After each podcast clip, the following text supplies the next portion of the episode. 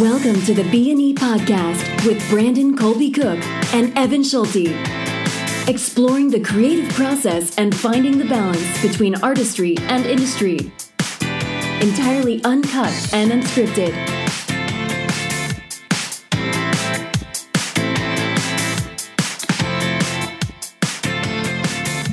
Welcome, welcome, welcome, one and all, men and women, children.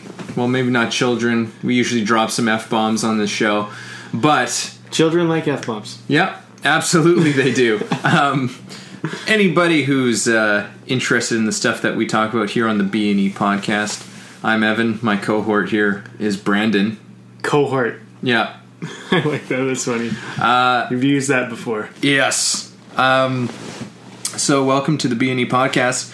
Uh, today, we thought um, we're going to do something we haven't done for a little while. Something that we were going to try to start doing on a more regular basis. Yeah, once a month was our plan. Yeah, So like- once every eight episodes, we do a A film breakdown, yeah. like, um, or at least, or a couple of film breakdowns, which is our plan this time. The first time we did it, we just started listing off all like all of these movies, and we got to like two and started touching on I think a third one. Yeah, we were gonna try to touch on Whiplash, but then Yeah. we, we were like, no, not gonna happen. Yeah, it's like just way too much, especially once you really start diving into it, which is great though because it's good to really dive into great pieces of, of film. Yeah. Which is kind of what the whole idea is is to explore why these things are great. Yeah. Why these were, you know, not everybody's going to like them, obviously, that but that are generally have been very well received, highly acclaimed films and films that we personally uh, really liked. And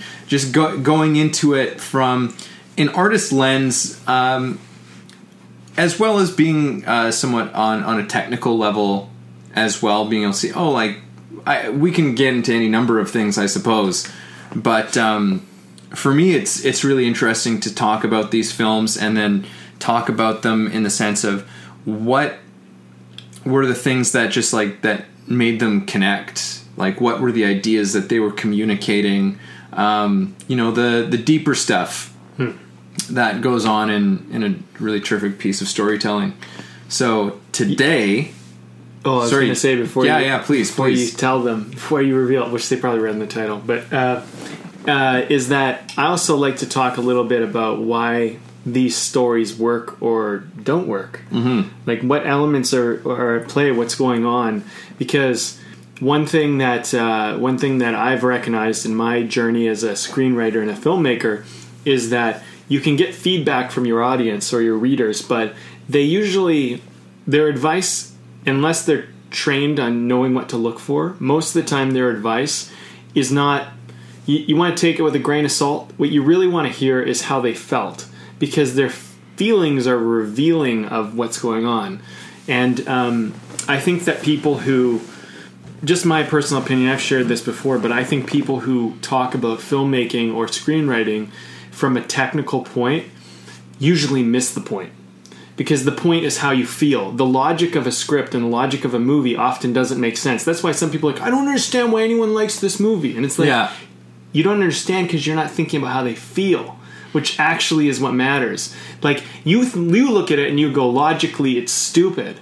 Yeah it is but they felt something and that's what actually mattered Yeah. even if it was just it's so silly and ridiculous i enjoyed it mm-hmm. right and so the thing is is like I, I really want to take it from that point is like not just look at the deeper meanings but i want to look at like what what did they do to achieve that Yeah. you know and make that kind of come through Yeah, that's one of the things that uh, Jeff Kitchen in his book How to Write a Great Movie talks about from the beginning. Like before you start working on your script, one of the first questions he thinks that you need to ask yourself is how do you want want your audience to feel when they walk out of the theater? You know, like what what is the experience you want them to walk away with? You know, what's the feeling?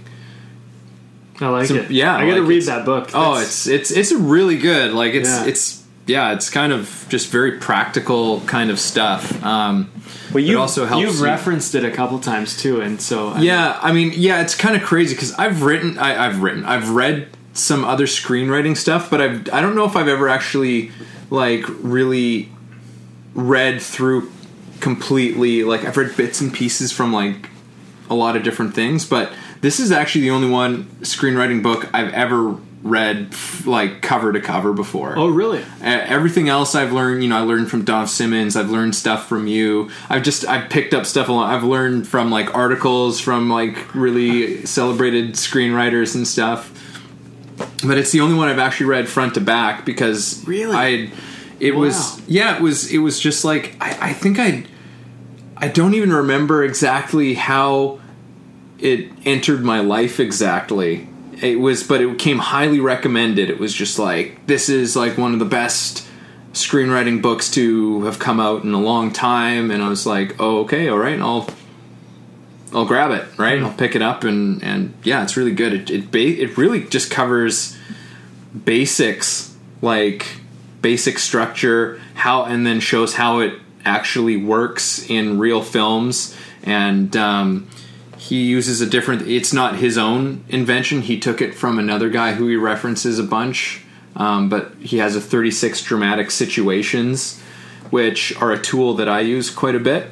Which is like, you know, they're not um, themes or whatever, but they're like things that could like happen that could help play up your theme in certain ways and they have really interesting names to them. Like they sound very classical in style. It's just like you know like vengeance and redemption. It's like are these elements that you could incorporate in your script? Um vengeance taken for like um you know like all of these weird different things for like stuff that's like oh like kindred upon kindred like and you know how can What's kindred upon kindred? like um basically like in literal sense like kindred upon kindred would be like uh like family like like it would be like family feud. family feud but you can apply it in a more metaphorical sense and that it's just like it could be a friend. It doesn't have to literally be family but Right. it um it's just like a close relationship and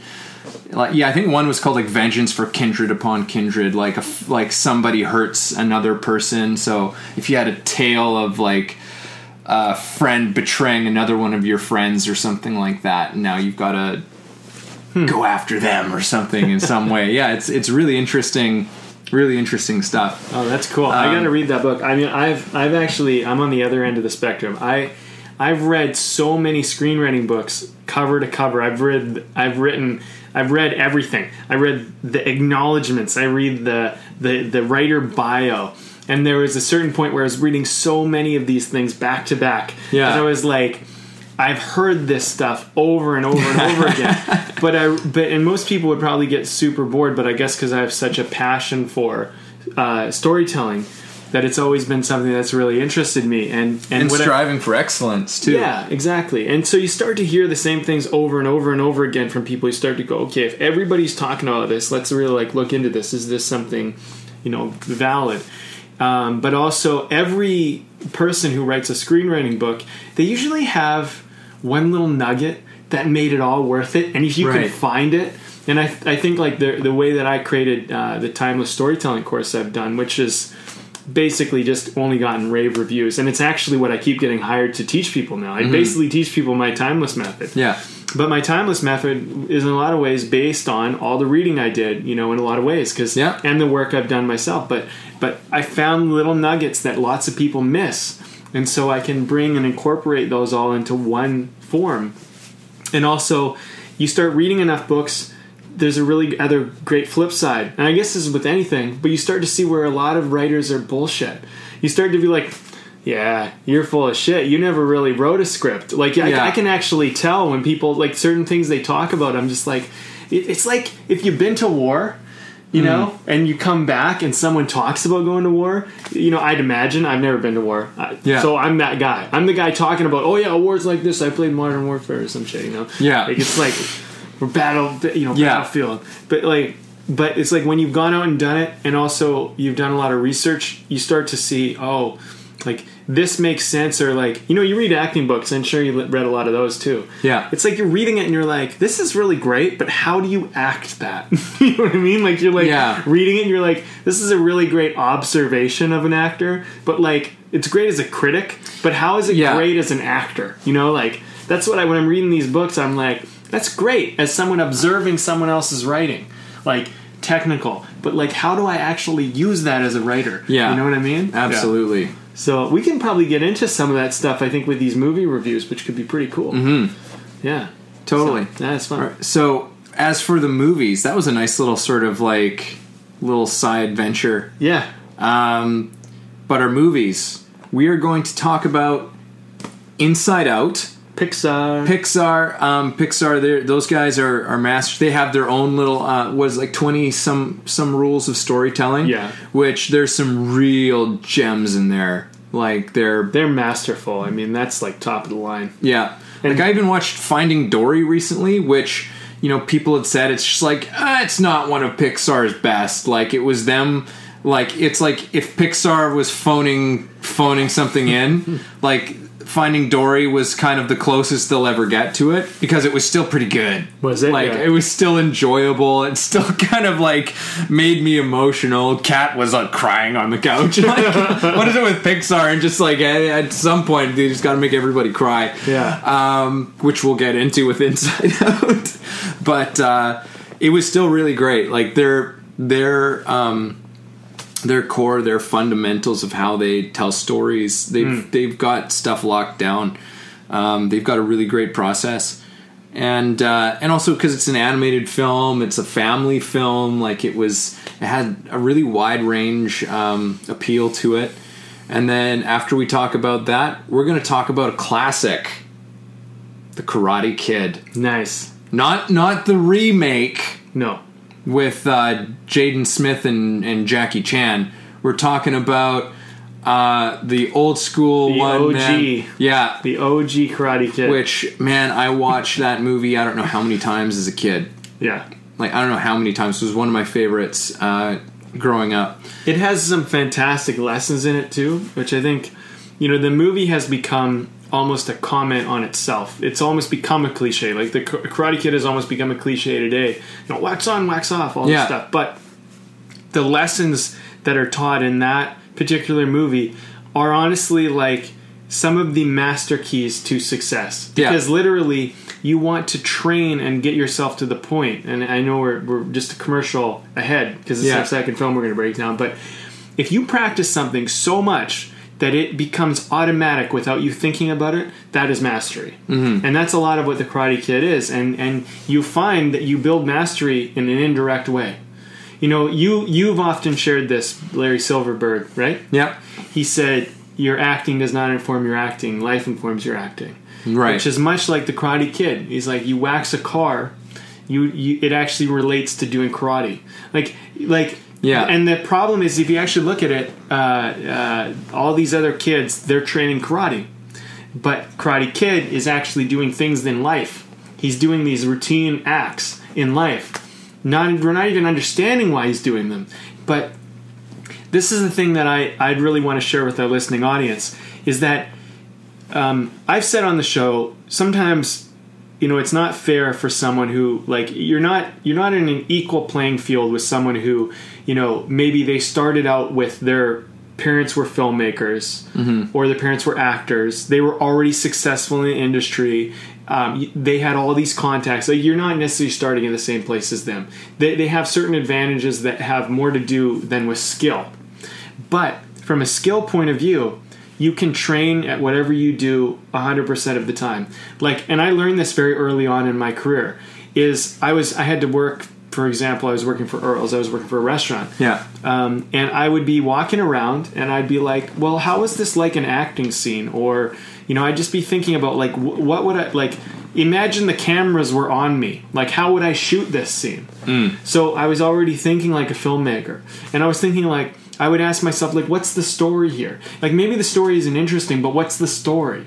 You know? and and the thing is is you have you and as an actor you have m- moments to observe all the time.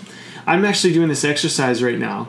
It's kind of funny. I'm playing grand theft auto but i'm playing it online for the first time. I've never played online until li- literally like a week or so ago. Yeah. and I, I have my earbuds in and i'm listening to these guys talk. And um, you know i'm not gonna i'm not gonna speak in the same language they have but you know black guys from chicago you know? There's movies about how they talk Yeah. But like listening to them actually talk and kind of being on the inside group with them and hanging out with Yeah. them. Well, I'd say certain communities, Certain communities, black communities oh, yeah, no, no, in Chicago. I- no, get, don't get me wrong. I'm not saying No, everybody I- talks. and. I, and I'm not. I know you're not saying that. Yeah. I just want to make sure that everybody clarified. else knows. Well, I'm that a, I'm a white kid who grew up in the suburbs, so you know, like I have a certain experience. Yeah, in right? Canada Yeah, on the west coast. right? so the East Coast, you know, or middle, middle, right there in the states is a is a different. It's a different culture, and the thing is, is that's just one of many, many cultures. But it what what what has been really great for me is just hanging out with these guys, listening to them talk. And they talk way differently than anyone I'm used to talking. But it helps me to be a writer because I feel like I could write that subculture a lot better. Right. Because I, I'm, I'm listening to it and the, the casualness, uh, the casualness of the way they drop, say, the N bomb. You know what I mean? yeah. It's like, and it's just this, is how people Which are, is like we can't even say it. No, we're just like we just refer to it as the N bomb. You Yeah, know, like I mean, here you you you know, and and like on the conversation that we're having, you know, like I'm not even I'm not gonna say it on this on, on here. You know, I, I I don't think it's like I think the whole race thing's a touchy issue. So I don't want to I don't want to offend anybody. I want to be mindful of that, right? And I, I think um, the whole the whole thing with the N word, right? The whole idea of that was that um, the power is taken back. You know what I mean? So like you take the power back in the word, and and it used to be used as a derogatory term, but when I'm with them, everybody's an N word. Everybody. It's it's it's, Yeah. take, it's it's like your brother. You're like saying brother, right? It's it might as well be the same thing. And I I think that that's a really it's an interesting world to be invited into. You know what I mean? And so like I, I think that there's always a moment to learn. I'm playing video games and I'm becoming a better writer because Yeah. I'm listening to how people talk. So there's never a moment. You know, even when I'm playing Grand Theft Auto, which sounds like it's entirely just a waste of time. You know, my parents would probably say so. Yeah. But it's actually I'm learning. I'm the way they create a story of a job in that game, the way you you work together with people to to say do a heist. You know, there's a story in that, and and you're invited into this world. So what my point is is that I just want to say like we're all from a skill point of view, I think we all get to start from the same spot. Nobody Yeah. gets an advantage there. It's all about how willing you are to take these moments to learn. Mm-hmm. Someone could be in the best class in the highest schools and whatever, but you don't need that to learn. And I think that's the most important thing that I want to launch this conversation off with. Because, like, you look at Pixar, right? Mm-hmm. It's fucking intimidating. You know what I mean? Like, like just think about it. You want to be a filmmaker or an animator or a storyteller, and you're competing against Pixar. Yeah. like they look like a giant compared to like Yeah. you, you know like I, I don't even think like as good as like Disney has been like yeah making some really good animated stuff again. Um, they're I, I still find that they're like they're on the heels of Pixar Oh, in yeah. terms of the sophistication of storytelling that they're doing. I It's think I think pretty I wild. think the world is a little bit on the heels of Pixar. I mean, I think Pixar is one of the excuse me beer Yeah. top uh, the top you know the top um, storytelling uh, uh, companies in the world because they consistently pump out quality stories that bring out emotion. yeah. Yeah, and that's I think they've created that culture yeah, too. You know, like that's not you know, and and talking about like something like video games. Um, just to to make this point clear about how important the culture is Yeah. within these studios.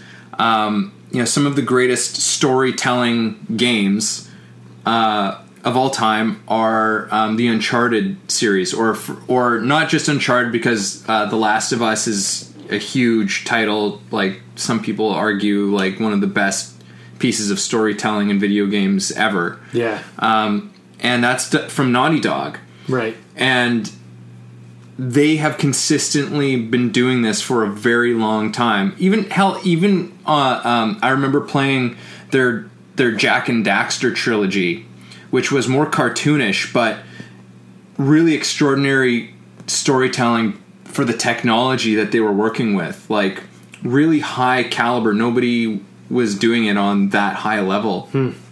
Um, and they've had people come and go like heads of the company like come through it right? And and move on to do other things. And usually it's somebody who is kind of like a little bit underneath who ends up coming up and running the projects. And they still make like these really quality things. Yeah. Right? Like so it's it's they have a culture there. You know, that's That's, such a great. that's That's, a great. Uh, that's a great point. The culture, the culture of of building that, and I think when you're working with other people, I mean, when you look at Pixar, it you know it's one of the amazing things is that you can bring people together. And because what they do with teams, they don't just do it alone. Like there's, you know, Yeah. I mean, someone might come up with the initial idea, or someone might lead it, but they bring in a lot of ideas, and I and I think that they maximize the idea of great minds coming together Yeah. and um, you know it, it's it's you know it's we've talked about this in partnerships we talked about how this works like when you have something that actually works that's an impressive thing in itself but when you have new people coming in and on top of that you also have it consistently done. That's impressive. And i think like naughty dog and pixar are a couple great references to like what it actually means to have a creative team. Mm-hmm. Which i think on another conversation we should actually get into. I mean i don't know if i have Yeah. i don't know if i have enough insight into that to really comment on the in-depth side of it but maybe we can get someone as a guest who's actually a part of one of those teams who Yeah. can just kind of tell us like they don't even have to tell us if there's secrets they don't have to tell us that but we could just ask them questions about what's it like working on a team like how does it work yeah. know? Yeah. Yeah, 'Cause that I be think great. I think I'd- I would love to do something like that. because I think that's something that independent writers we don't we don't necessarily get to experience. Like I've been on a team Yeah. of pilot writers, like you know, a team of four. We wrote a pilot, which was a great experience. The team really worked well together. Yeah. but um, you know, it was independent uh, project relatively. Um, I mean, it wasn't a major network project. Just put it that way. Yeah. it was financed or whatever, but it wasn't a major network project. So my experiences has been, I loved it. To be honest, I loved it. It was really, really amazing. I don't know what it's like on a network show, and I don't know what it's like on Pixar, or like say Naughty Dog's team. But I would be fascinated to get Mm-hmm. some inside scoops because those, to me, are like the people at the top. Yeah. Yeah. Absolutely. So when That was a good. Uh, yeah, absolutely. Another little side thing. Yeah. So when will these assholes actually start talking about it? All right. So let's talk about inside. Yeah, cut to the chase. There's a film piece of film lingo there for you. Yeah. Um, Uh, so Inside Out, um, arguably, I would say my favorite Pixar movie.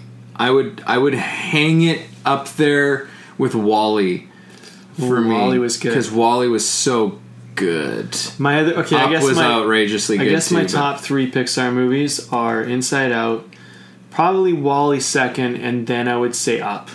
Yeah, I'd say Inside Out's my favorite though, actually, to be honest. yeah, Yeah, I just I, I really loved it. Plus, they added in the little thing with the cat at the end, which I thought was fucking Yeah. hilarious. yes, and we all know. I Well, cats. maybe we don't. Yeah, Brendan loves cats. I love cats. cats. everybody. I Um, love cats. So let's uh, let's break this movie down inside out. It was an extraordinarily imaginative film. We can just get that out of the gate. Like, Oh yeah, let's tell a story. Like, tell a story about this little girl, and at this point in her life, and these things are happening, and there's all of these emotions that are living inside of her. But and now we personify them, you know, like So we- let's, yeah, actually, you know what? Let's do a quick synopsis because there might be some listeners, believe it or not, who have not seen Inside Out. And don't even if you haven't, I'm just gonna like we'll do a little rundown. But if you haven't seen it, go and watch it right now. It's on Netflix. yeah, That shit is on Netflix. So go and watch it and bring a little tissue box with you. yeah, and I don't think I don't think it's a movie that we will ruin by talking about it with you. I think that will maybe give you some insights which will make you enjoy or allow or give you kind of an opportunity to enjoy it even more. I don't really see it as a movie that would be ruined. Like if someone if I heard someone talk about it beforehand, I would still see it and probably fully enjoy it. Yeah. That's just my opinion. But if you haven't seen the movie and you're very like, uh, I don't want to hear about a movie, just go to another episode of the podcast, go watch it, come back to this one later. It's all good. Yeah. You know what I mean? But like at least we gave you the warning. And if you haven't seen Karate Kid, get your act together. like, that's Yeah. another one we can't really ruin for you. Totally. Come on. it's also on Netflix right now. Yeah, there you go. Um, so the the movie is actually centered around joy. Yeah. We can say it's centered around joy, the emotion of joy that's living inside. I, I can't remember the little girl's name, but um, but the little girl, what the, the little girl is not. She's actually a subplot to the story of what's actually going on inside of her emotions. I mean, Yeah. If you look at it from a from a like higher level, basically like the synopsis of the story, it's about a little girl and her family, and they move to a different city, and she's all alone. And she has to adjust to a new life in a new place and whatever. Yeah. And obviously, this brings up a lot of emotions for her, and everybody has this um, set of four emotions that are going on inside of them. Even the cats and dogs. And I think it's five. is it five? I think it's five emotions. So there's joy, There's joy, anger, anger, fear, Sadness and disgust. sadness, and disgust. Yeah. Okay, for five. So everyone has the five emotions going on with them, and basically these are five characters roaming around inside of you that are essentially running the show. Yeah. which is actually kind of true. I mean, Yeah. you know, and, Totally. And so basically, um, the subplot in many ways is is a little girl. The majority of the story takes place with the emotions and their struggle of you know power over this Yeah. little girl. And obviously, the struggle would be replicated in every human being or every animal in the world. Yeah. Yeah. And then there's um and there's memories play a big part in the story Oh, and yeah. these sort of different worlds that are kind of within them. Um which I don't you know, it's like everything is very sort of like symbolic and everything's very sort of metaphorical, but um we can get probably lost in some of those details to a degree. Here's a little I mean- fun note. Do you think Joy is an anti hero? Hmm. Think about it. She's like, she is like, but we don't expect it. We're so sided with her. She's kind of an anti hero. Because she's really like, she crushes sadness. And cra- Yeah. sadness is actually kind of the. The solution. yeah. Yeah. Which is kind of interesting. the right? weird like mind bending twist on it all, right? Yeah. Yeah. Um, yeah. It's interesting, right? It's, It's an interesting way that they took it because, I mean, it would be like if you watched um, you watched Breaking Bad, but you actually believed that being like a drug dealer who murders people was a good thing, and then you started to realize that hey, if everybody did this, we'd live in a really bad world. Yeah. you know. Yeah. and it's and it's also it's I, I think it makes a lot of sense though to a degree that joy is the importance that we place on joy. And and like how it's like everything's supposed to be happy and joyful all the time, right? Mm-hmm. And and that's how a lot of us operate and it was kind of a commentary on that. There's so many commentaries going on within it. I don't know. I'm sure they must have gone through I don't I can't even imagine how many drafts. It'd be interesting to know how many drafts of the script that they that they went through and before they came up with the final thing because there's a lot going on and and we had some stuff come out recently too about like keeping things simple. I don't remember that was a recent podcast that we just Oh yeah, Had and then that one's dude. You know what's an interesting thing about that podcast? On our first day of it being launched, twenty downloads.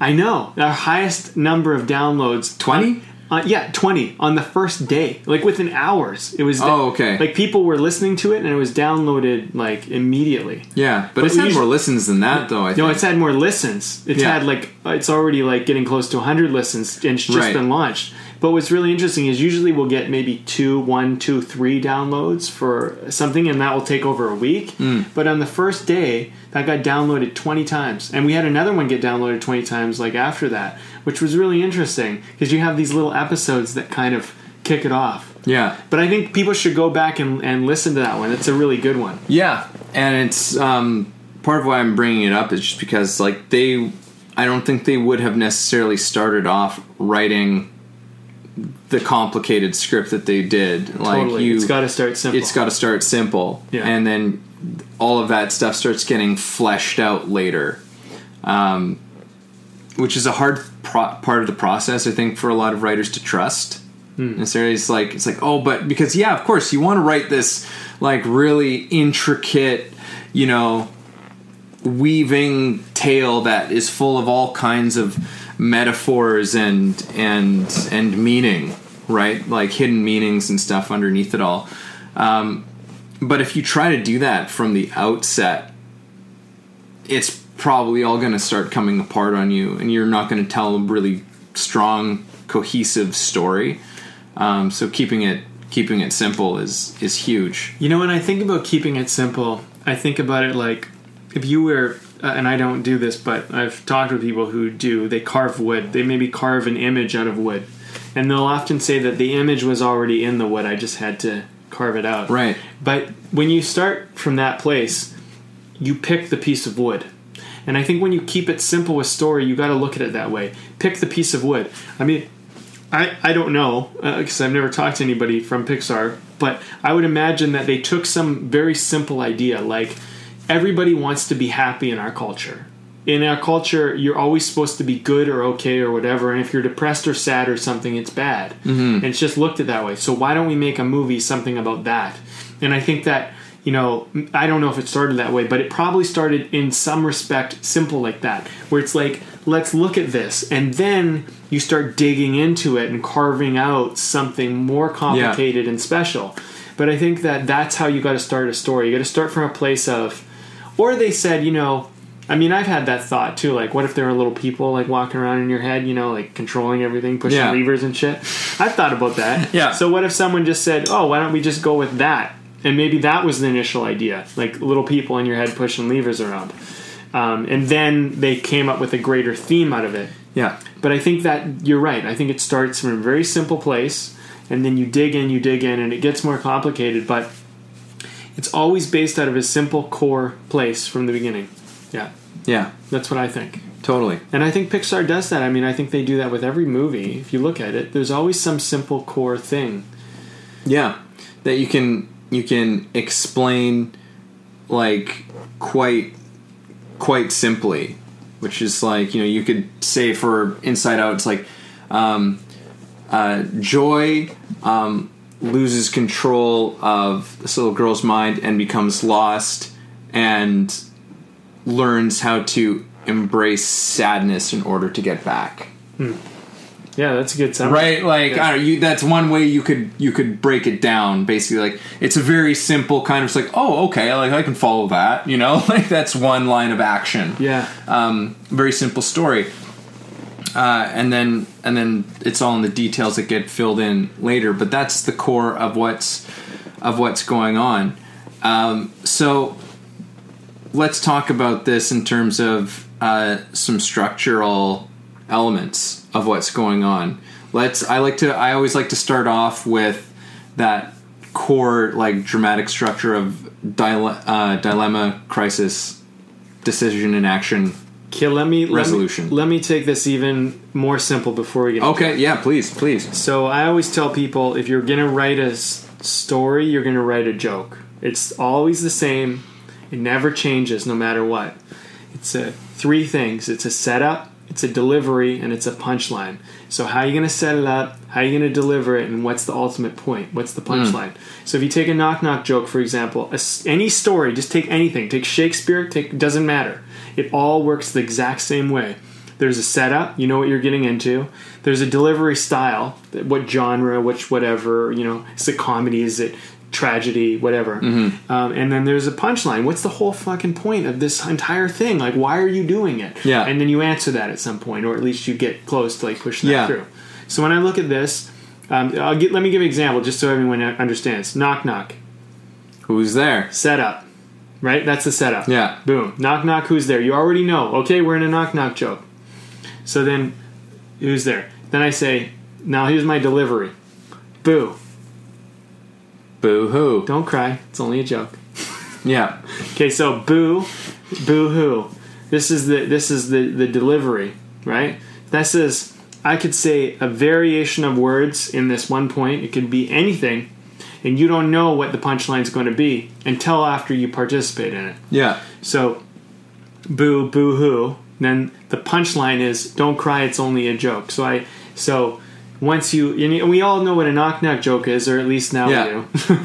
so anyway, that's how um, uh, show works. So we want to look at what's the setup, what's the delivery, what's the punchline. That's the most basic, fundamental yeah. way of looking at it. So it's set up with the dilemma. which is what you're saying. The Mm-hmm. girl, she's moved out of her location. Now, if we can talk about delivery. So, let, Yeah. when you use this one, I, I want to try and break it down from setup, delivery, punchline. So, what's the delivery? What are the elements of delivery? You said it's a dilemma, right? It starts with dilemma. Yeah, so dilemma, Okay. crisis, decision and action, resolution. Decision. So then, decision is the inciting incident. Action is the middle of the movie.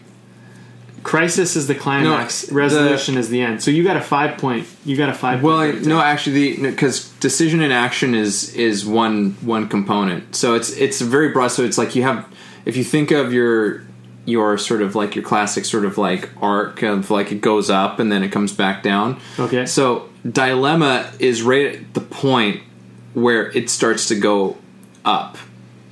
See, So there's dilemma. It's Yeah. right there. Now we start to move up, and then crisis happens actually close to the top.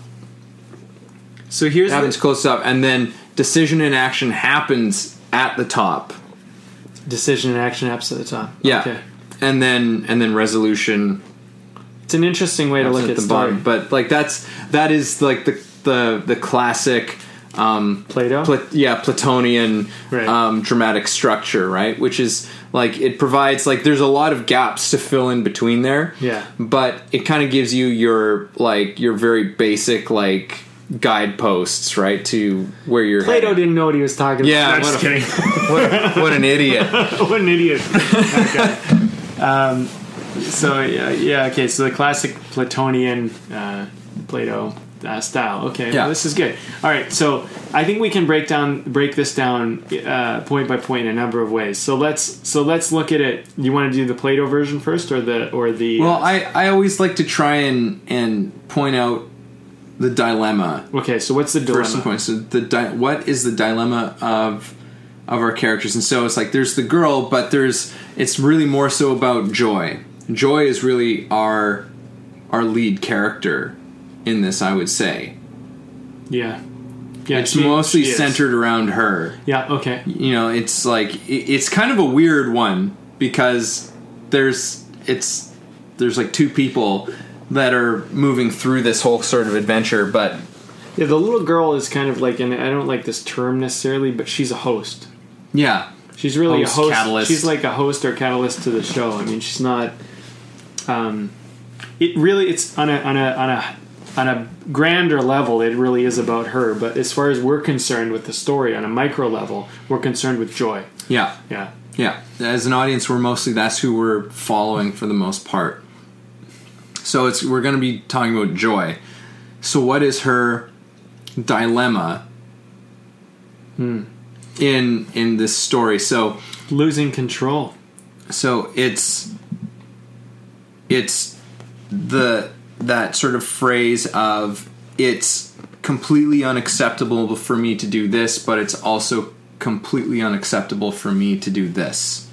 So it's that rock and a hard place scenario. Hmm. Okay, rocking up. Okay, so what's her rock and a hard place? Well, once uh, sadness does something with one of the memories, it changes the memory, and then there's a problem. Like they have to leave. Don't they have to And to? I would say that that's more kind of like your inciting incident is Okay. when is like the first time that Isn't that the dilemma? that sadness that she touches a memory okay. and a hap- a joyful memory becomes sad, right? So it's unacceptable for that to I'm just trying to I'm just trying to remember how kind of this all unfolds like where she gets like ejected from the control room for a while. Mm-hmm. Um because she goes after a memory. They go down. They go down the memory hole or something. Yeah, they get shot through a through a tube. She goes after. She's trying to like keep keep the memory from from going, and she gets sucked out with um, with sadness. Right. So and then they get spit out into the memory file bank or whatever. yeah, that's where the story really starts to end up in trouble. So that probably is for Joy. That is the inciting incident. That's the moment where it's like, because that's an external. It's almost like okay, I tried to do this thing and then this thing happened. Like it, it, even the memory getting changed was not as big of a deal as them both getting shot out into this Yeah. new world because um, Joy, when she was in the control room, she controlled like she controlled the fucking team, right? She was like kind of the one who was in charge, Yeah. and dominating in a sense, right? Yeah. And um, once she got spat out, it's like now you're in a world that you don't control anymore. Mm-hmm. Right? And it's much like the little girl. The little girl got moved. She was in control of her probably past environment, at least felt that way. She Yeah. her friends, her consistency, or whatever. Now you're in a new place, a new city, a new whatever, and she's out of control. So there's a lot of parallels going on with Yeah. Joy and the little oh, girl. Oh, totally. And and for that whole duration, while joy and sadness are away, like she's kind of going crazy because the the people that are in control are anger, fear, and disgust Right. In trying to like deal with all of these situations, right? Sounds like uh, a couple years ago for me. Yeah. and it's interesting because then in the story, like at at the end of it, they both get back.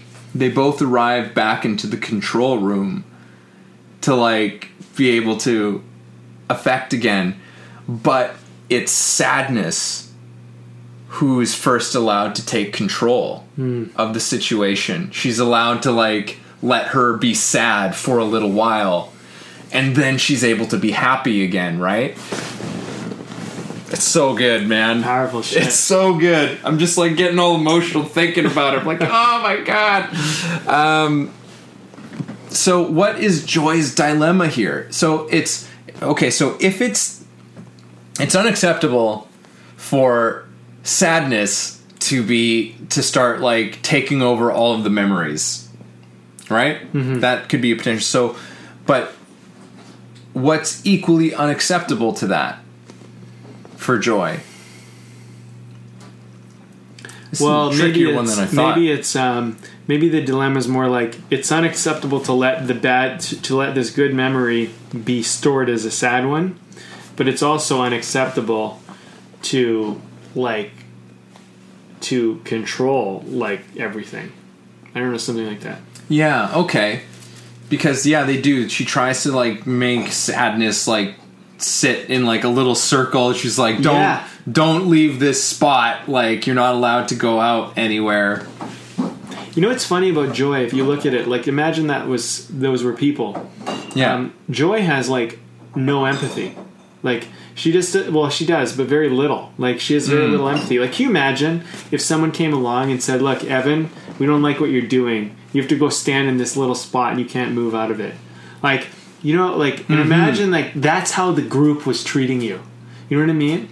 And like, um, especially if you're a little kid, you know that would be that'd be quite cruel.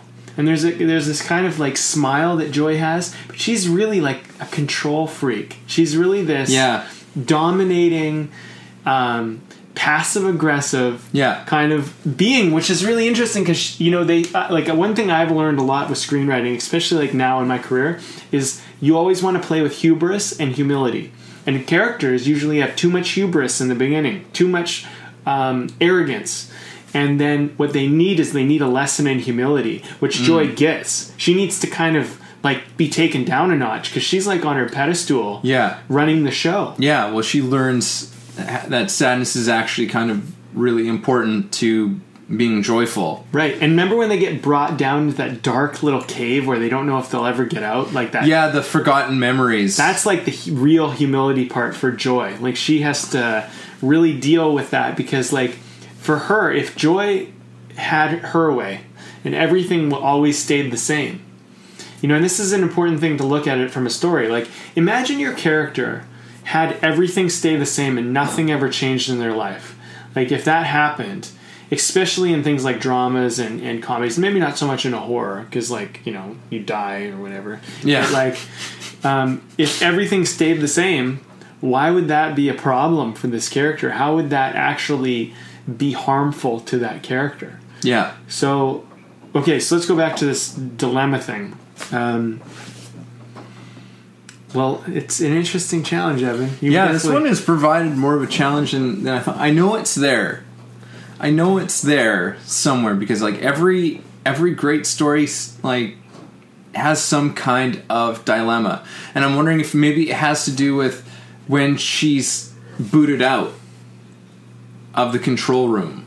Maybe that's where the dilemma is. So maybe the dilemma's after they've been spat out into the um, into the file area. Yeah. So it's unacceptable for her to just leave leave Well, her in the control like A dilemma doesn't happen until after the inciting incident. So the inc- typically, yeah. right. So the inciting it. Well, I mean, it would have to be because Inciting incident kind of brings up the dilemma. It brings up the dilemma. So once they've been spat out into the file area, that's when the dilemma would occur. So not in the control room. Because if you think about it, the control room is they're in control. There's no problem. Everything is normal.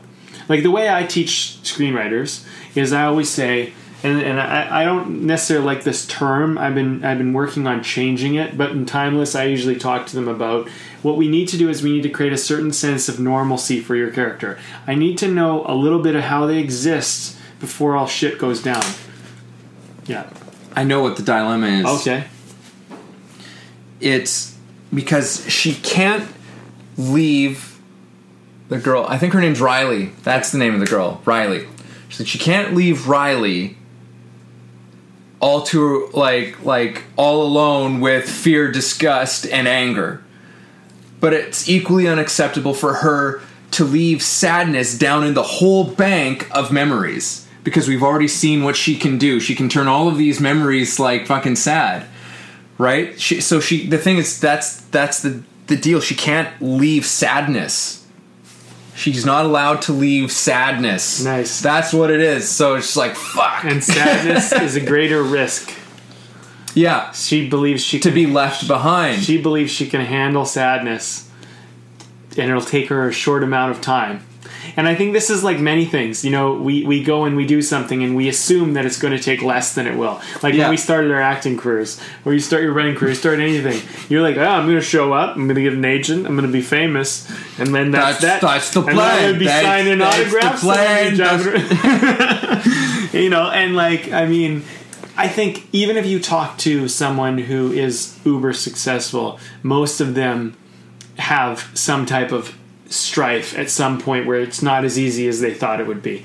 I mean, you know, I've actually been, you know, I just want to take a little side note, and I know we've been doing little um, side journeys as we go through That's right. I kind of like how this shit happens anyhow. It's Yeah. just like this is what it's all for anyhow. Right. Right. I, I think so too. I think it's good. Um, you know, a couple people who I've been studying a lot of are uh, Marlon Brando, James Dean, and uh, River Phoenix. Those are three people who I. I find a fascinating curiosity about them, partly because they were uber famous, super young.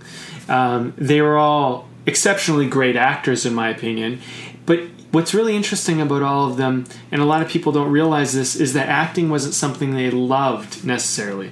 You might argue that James Dean did, but Marlon Brando didn't necessarily, and River Phoenix didn't necessarily. River Phoenix wanted to be a musician, and if you look at a lot of uh, Marlon Brando, like he was very dedicated. Don't get me wrong, but he was a prankster. Like today, if you tried to pull the same things Marlon Marlon Brando did, you'd probably get canned and fired. But he had such a carefree, careless attitude about the whole thing that he didn't even. It wasn't even the most important thing to him. Well, There's- I, I read in an article. I think it was um, it was an interview with Daniel Day Lewis, but they were talking about Marlon Brando, and there. I think the the the author of this article had been basically saying that. Uh, he thinks that some with like the common thread that like Daniel Day Lewis and like Marlon Brando share is that because Marlon Brando was yeah famous for being like saying that like he hated this thing, but hated it out of the intense desire to do it well. Hmm. That was part of the reason why he hated it to a degree. Was just like there is no room for a false moment. Like hmm. it's just like it was that the intense desire for there to be no bullshit going on within the performance that kind of created this weird love hate relationship with it. You know, when I look at Marlon Brando, and I've read a lot about him, he's he's uh, I mean, say it well, but he's actually kind of an idol of mine. Not because, I mean, I think that he had trouble in his life. I, I don't think he was perfect by any means, but he fascinates me because he was someone who, I, I, this does relate, but he was someone who, um, he didn't become an actor to be famous and to be recognized. He became an actor because he actually truly liked being someone that could impact other people. Mm-hmm. That was actually what he cared about. The fact that it was acting that was his vehicle was just a mm. vehicle. And what he didn't like, from what I understand, was that he didn't like that people took that vehicle and made it way more important. What he right. cared about was that you need to make a fucking impact on this person. And if you look at him as a kid and you read anything about his biographies or auto whatever, if you read anything about it, you would find out that he was a big time impressionist when he was a kid. Mm. He, he was always going out, he's always goofing around, he's always trying to get a reaction out of people. Yeah.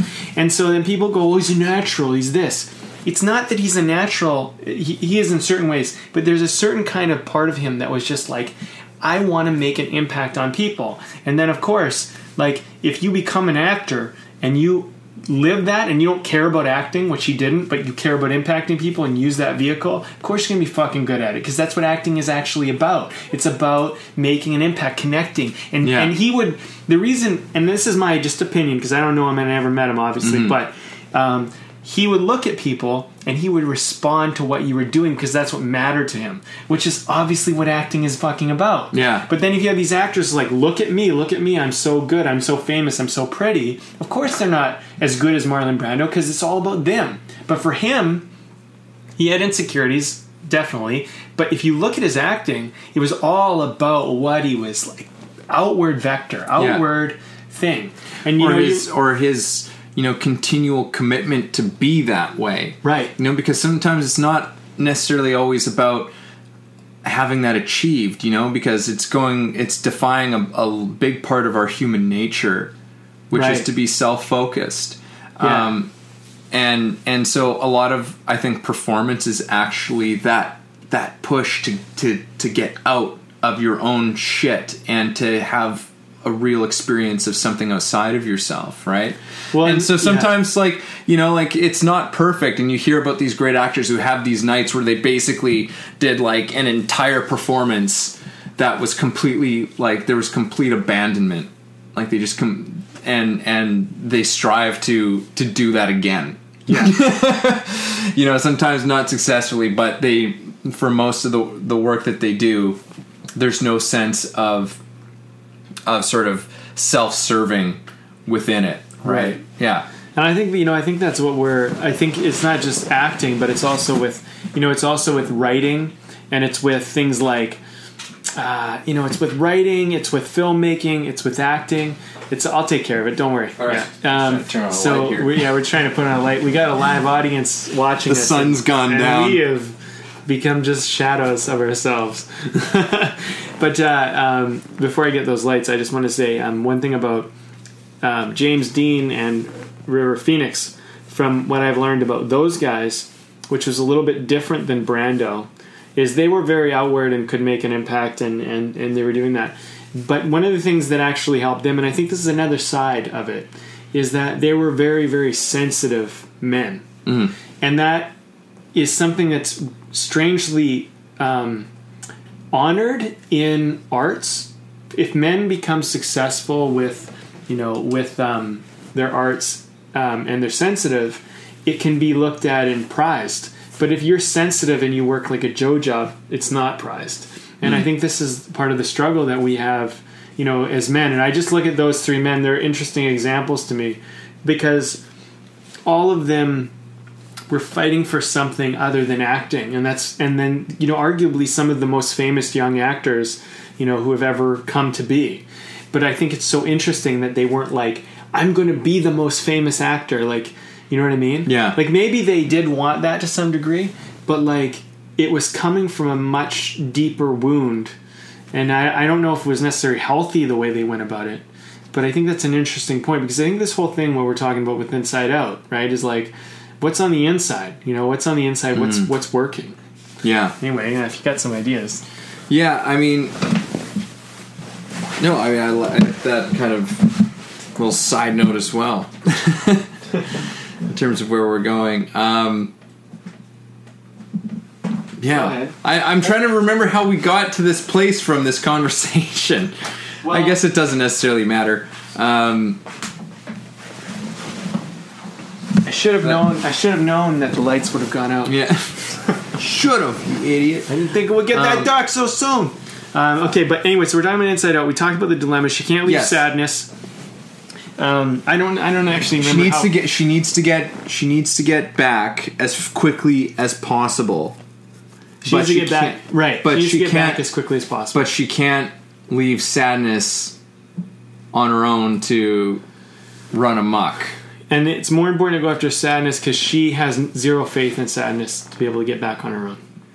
Yeah, and also that she's going to start touching all of these memories in this huge store Right. of them that that are around, right? And the, and and uh, yeah, it's it's And it ends up being like kind of this fateful thing that they they actually had to come back together, and it ends up being part of the message of the whole the whole thing of it where it's this is it's, it's just kind of blowing my mind just because like i'm reading all this like stuff right now about like uh about non-duality which is like a whole concept of like thought structure which is that like we're very much like for most of the world we're very much in a mind frame of like it's either this or it is that right? It is this or it is that or it is this and it is this like there's it we we have a duality state in which we think.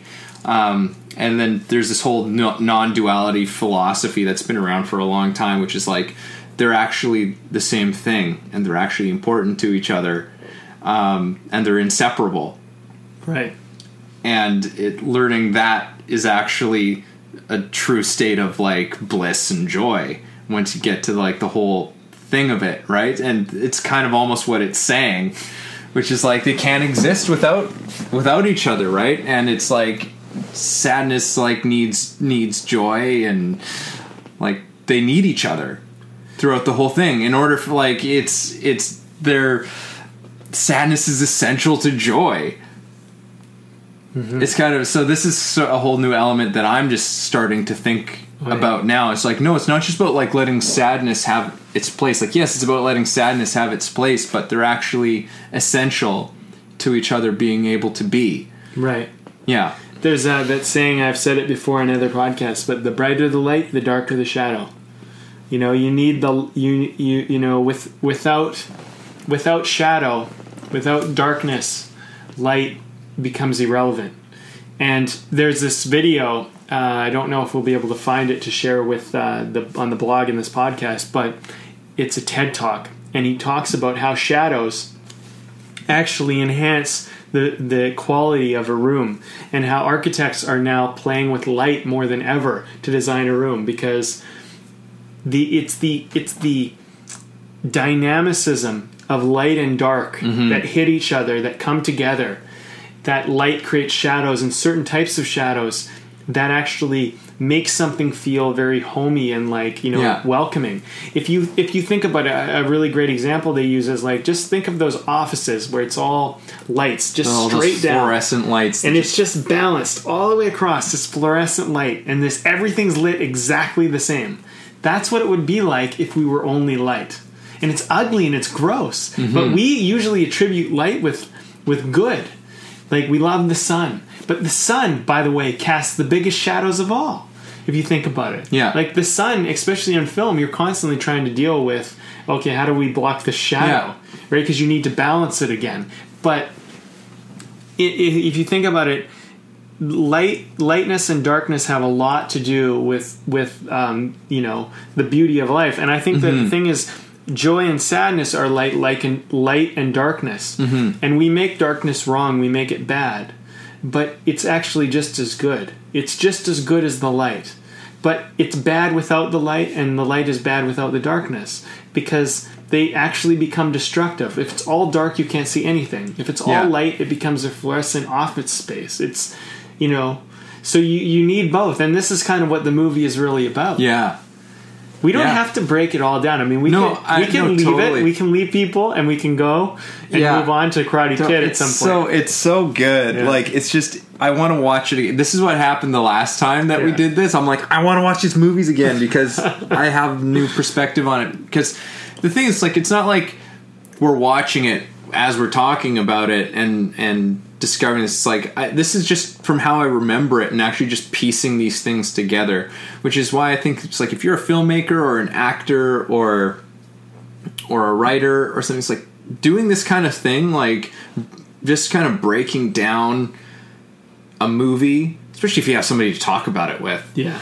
Like you can just find all sorts of great things that are going on within them. I think that's why I like having the these breakdown conversations with you. I'm like, oh shit, I totally didn't realize that, even though like I had all the information that I needed to figure that out.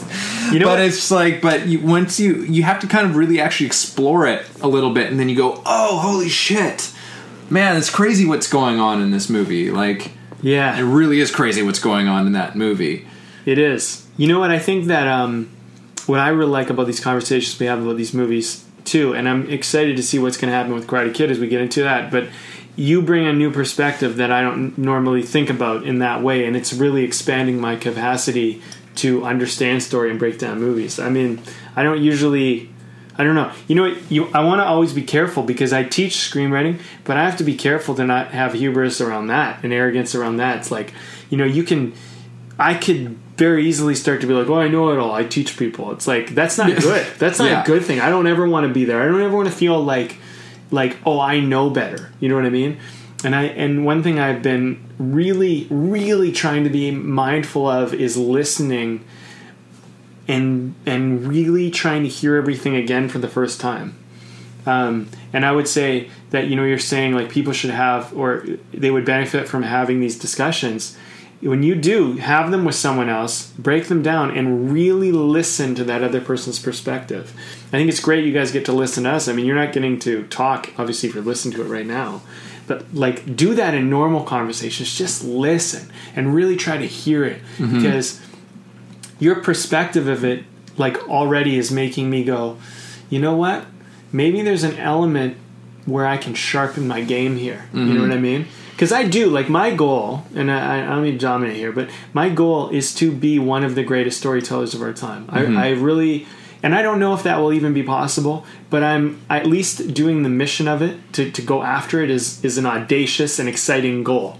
Well, I mean, the thing is, is that I, I think of something that that you've said before is, you know, when you look at like a lot of the the greats, like Marlon Brando, when he won an Oscar, you're like Marlon Brando was already an Oscar winning actor before he won an Oscar. yes He was already that just like Leo. If, if he had never been given an Oscar, everybody knew that he was an he was an Oscar winning actor yes right? Like whether they actually gave him one or not. Because for years we were all like, give this fucking guy an Oscar because like he's amazing. Like Yeah. he's this guy's an Oscar actor. Like give it to him already, please.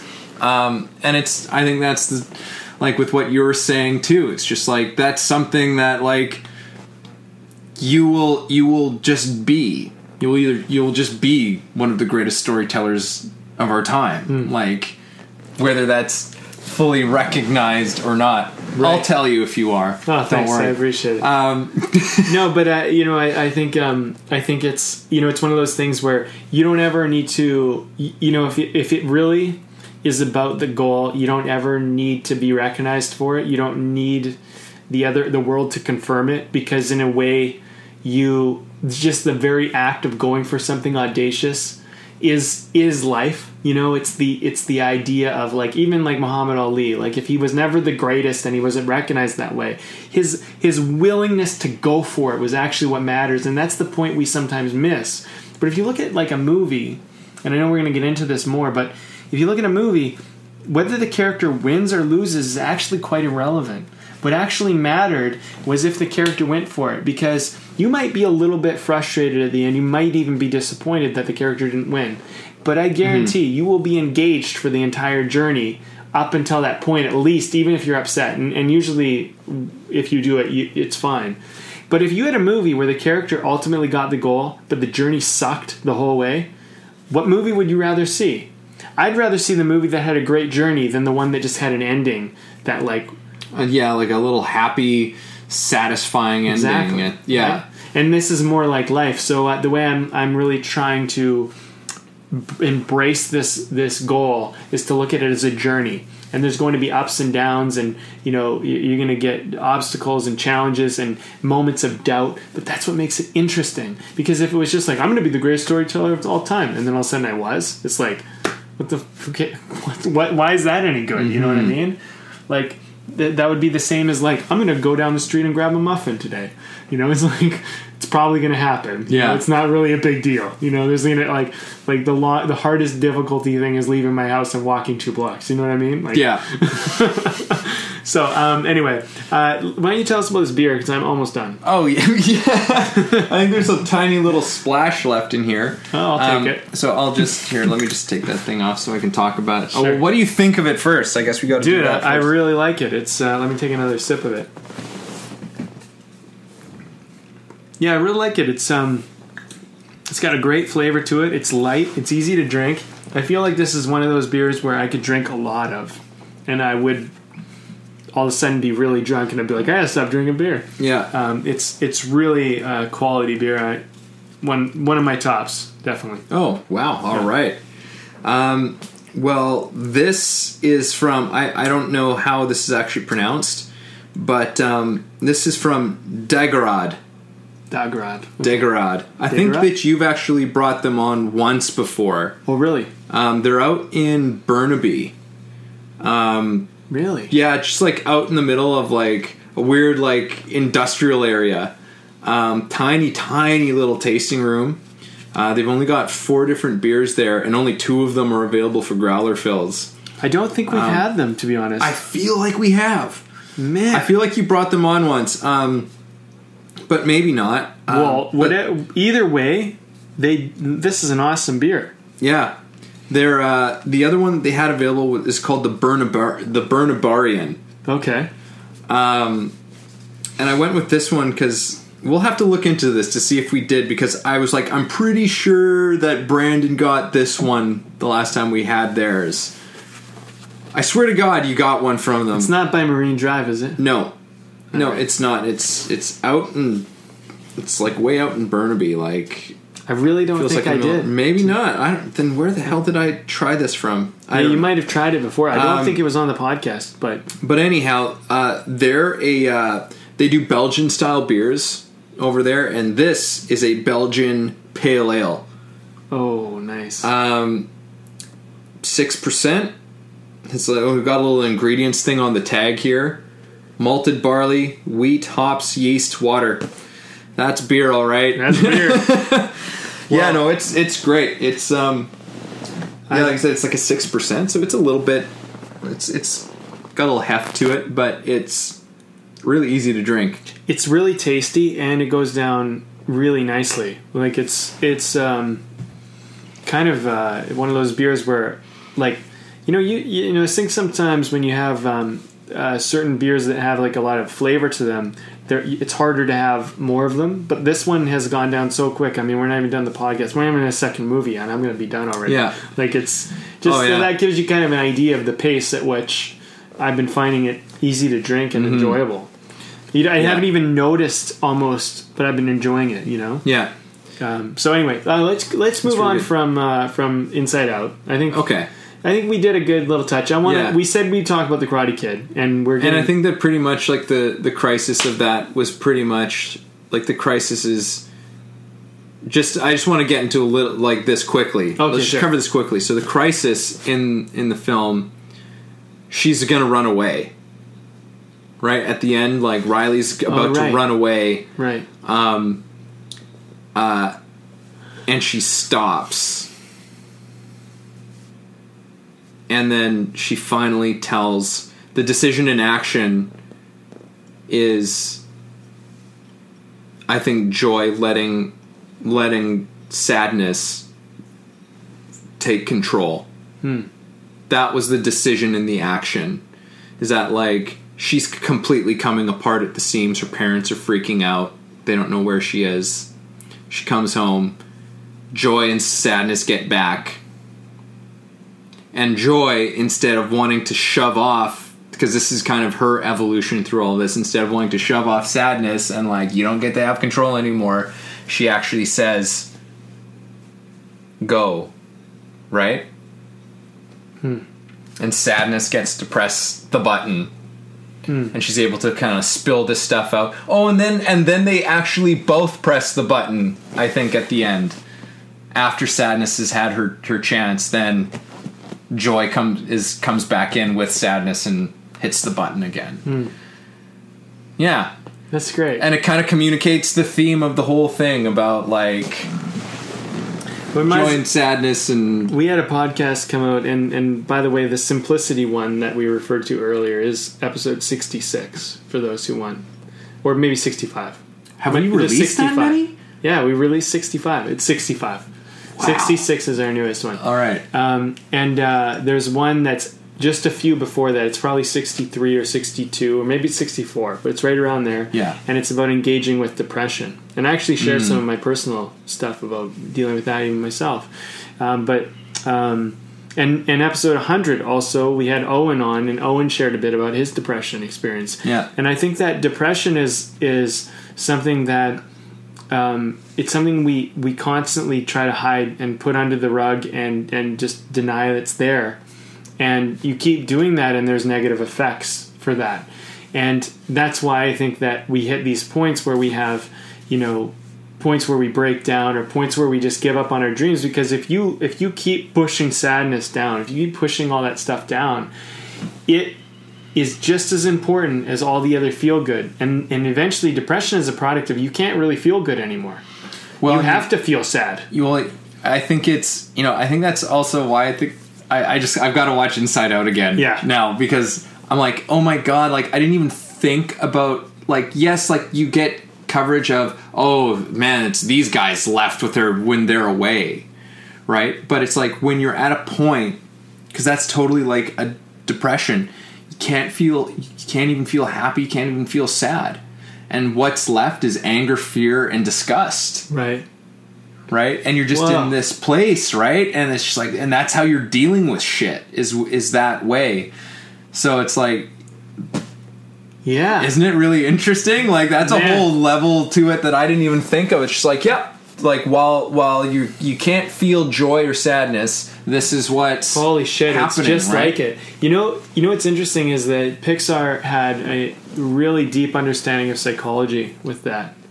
You know, actually, um, I don't I don't know if everybody knows this on the podcast, but I switched from film school into psychology. That's what I did in university, Yeah. and it was one of the best decisions I ever made because understanding psychology, especially like without needing to be a psychologist or a psychiatrist, but to do it because I had pure interest and I felt it would help my acting in film and writing, it was the best decision I ever made. I think all film students should just you know, whatever, keep doing your film studies, maybe, whatever. Who gives a shit about that? That's easy. You're going to do that anyway. But go study some psychology. Go go start understanding how you work. Go start mm-hmm. understanding how people work. And like I think that's the, that's what makes this movie special. Is that when you look at it from those places, you go, "That's really like at the deeper level. That's what it means," you mm-hmm. know. And I think that like there's a certain part of you that you can enjoy it from a certain point of like just entertainment, like it's an entertaining movie. But I think if you get these deeper meanings, that's why you have this urge to like I gotta watch it again because you're like there's so many things that I I I wasn't even aware of at the time. And like I think if I watched it again, and I will, when I watch it again, I'm going to see stuff I was wasn't even able to see. Mm-hmm. Because this is like life experience, and and that's Yeah. what the great thing about having these discussions is you have these discussions, and the movie becomes new again. Yeah. which is kind of cool, right? totally.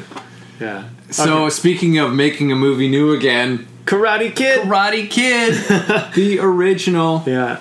So uh, okay, Mr. Miyagi and Daniel Larusso.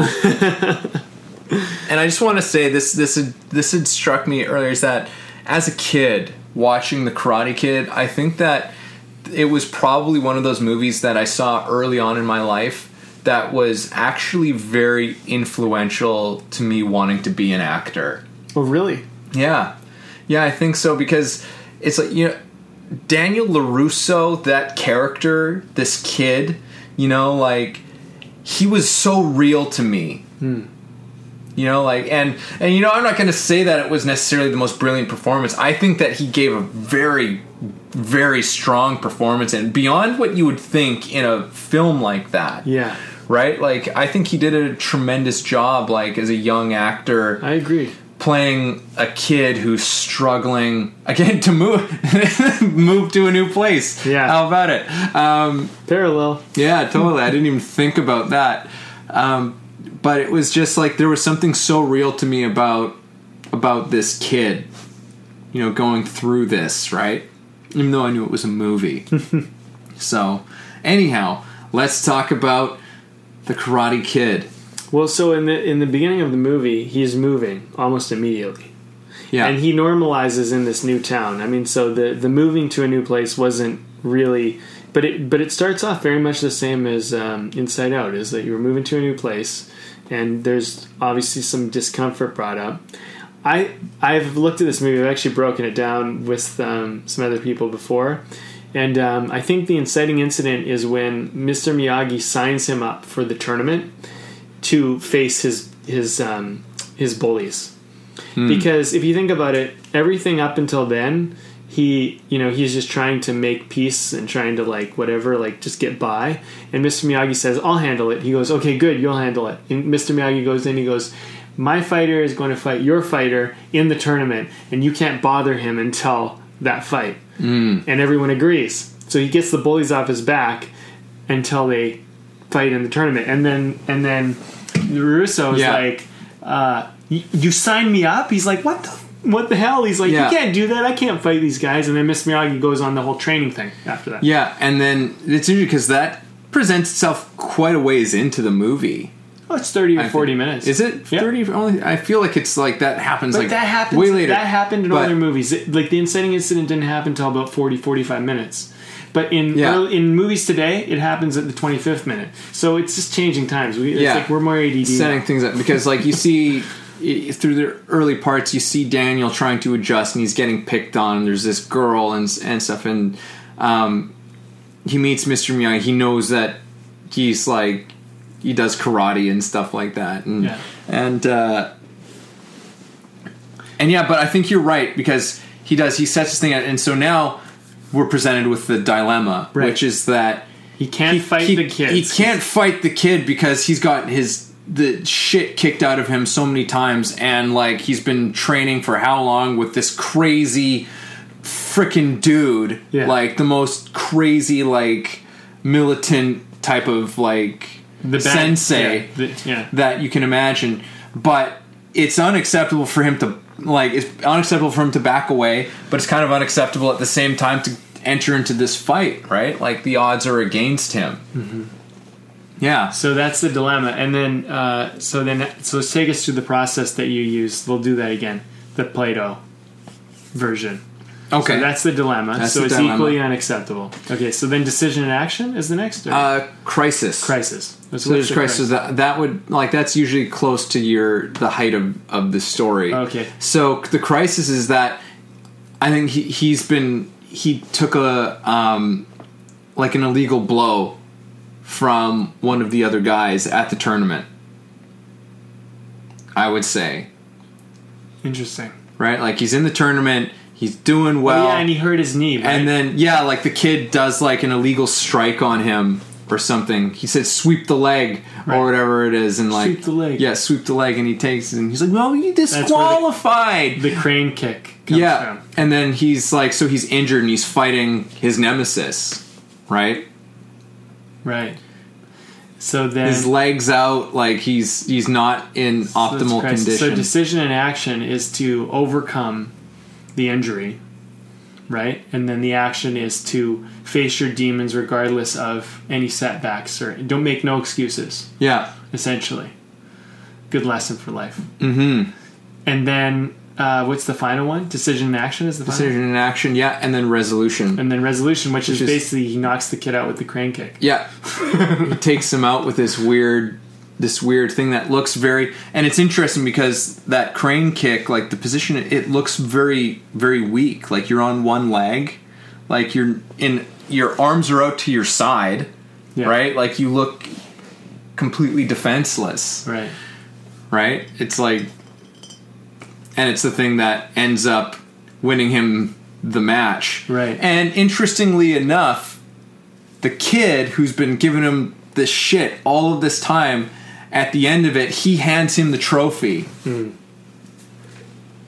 And says something to him like like you like like you deserve this or something like that. Like you deserve it larusso or something like that right? Like his like and it shows some depth to like his his enemy as well which was something that always struck out struck out stuck out to me when i watched it as a kid as well of this guy who was actually not necessarily such a bad guy at know- the end of it. Like he wasn't a complete piece of shit at Well- the end of it Yeah, you know it's interesting. Like, so we can take this further. Like lessons about this, um, about this movie.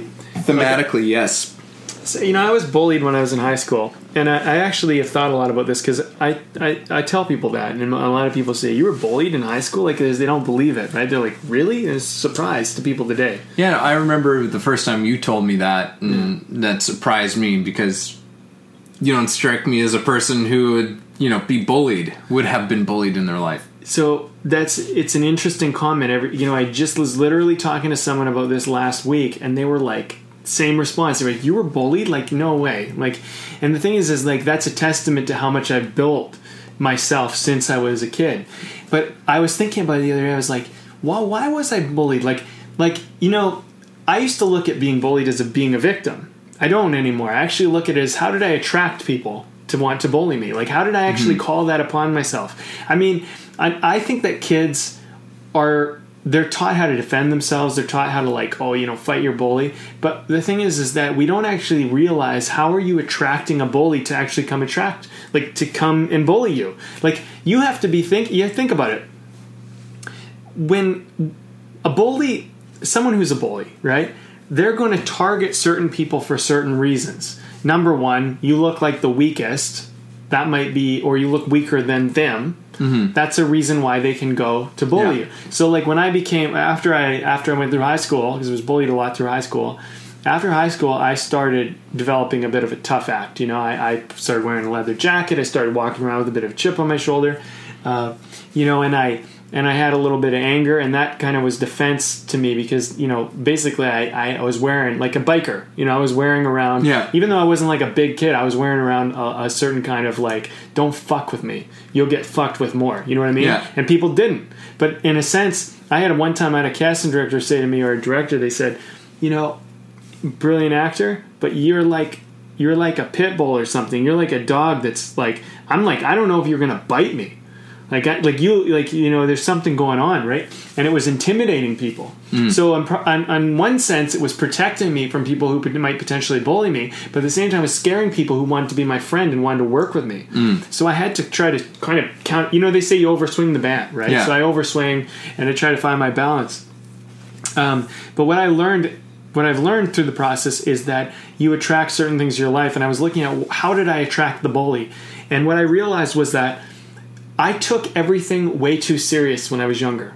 So if someone called me an insult, I took it personally, hmm. which is actually another step forward for a bully to actually come at you. You know that if you laugh it off, you'll find that people tend to not be as aggressive. So what I've learned to do is like when people laugh at me, I go, you know, I just laugh, like not even at them or whatever. A lot of the time, I'll be like, I'll be like, you know, uh, someone will say like, oh, you're you're like someone came on even the live pod broadcast and they're like, oh, your skin's so white, you know, you like a ghost. I'm like, you know what, I am. I need to get a tan. you know what I mean? Like it was just like whatever, roll with it. Yeah. Because once you diffuse their attack, now they can try to amp it up. But now, like if you just keep diffusing it, there's nothing to get out of it, Yeah. right? Because a bully, And lot humor is a terrific way to do that. Right. So what I learned was that um, in in my my lack of awareness was just that don't take don't take bullying personally. Don't don't take it personally first of all, and find find what's funny about it. Because if you can laugh at what they're laughing at and it doesn't bother you, it's the best disarmament ever. Comedians use it all the time. Like you'll see these comedians going, they'll be totally bald. They'll be like, "So I lost all my hair." you know, and you're like, now that's out in the open, right? You can't like, oh, that guy's bald because he's already okay with it. Or he's like, you know, I. He's like, I'm always too short for women, or like, or she's like, I got a big fat ass. You know what I mean? But they Yeah. kind of like bring it out to the forefront. Now they're at peace with it. You can't make fun of it anymore. You know what I mean? And I think like when you look at um, Karate Kid, it's a very classical way to look at a bully. But um, in the end, what did he do? He stood up to the bully. He faced his bully, and it was kind of like win or lose. He kind of got to the point where he didn't make excuses. Like if you look at his struggle throughout the whole thing, he was entitled not to be bullied. Now I know that sounds crazy. I was entitled when I was a kid not to be bullied, but you're never entitled to anything.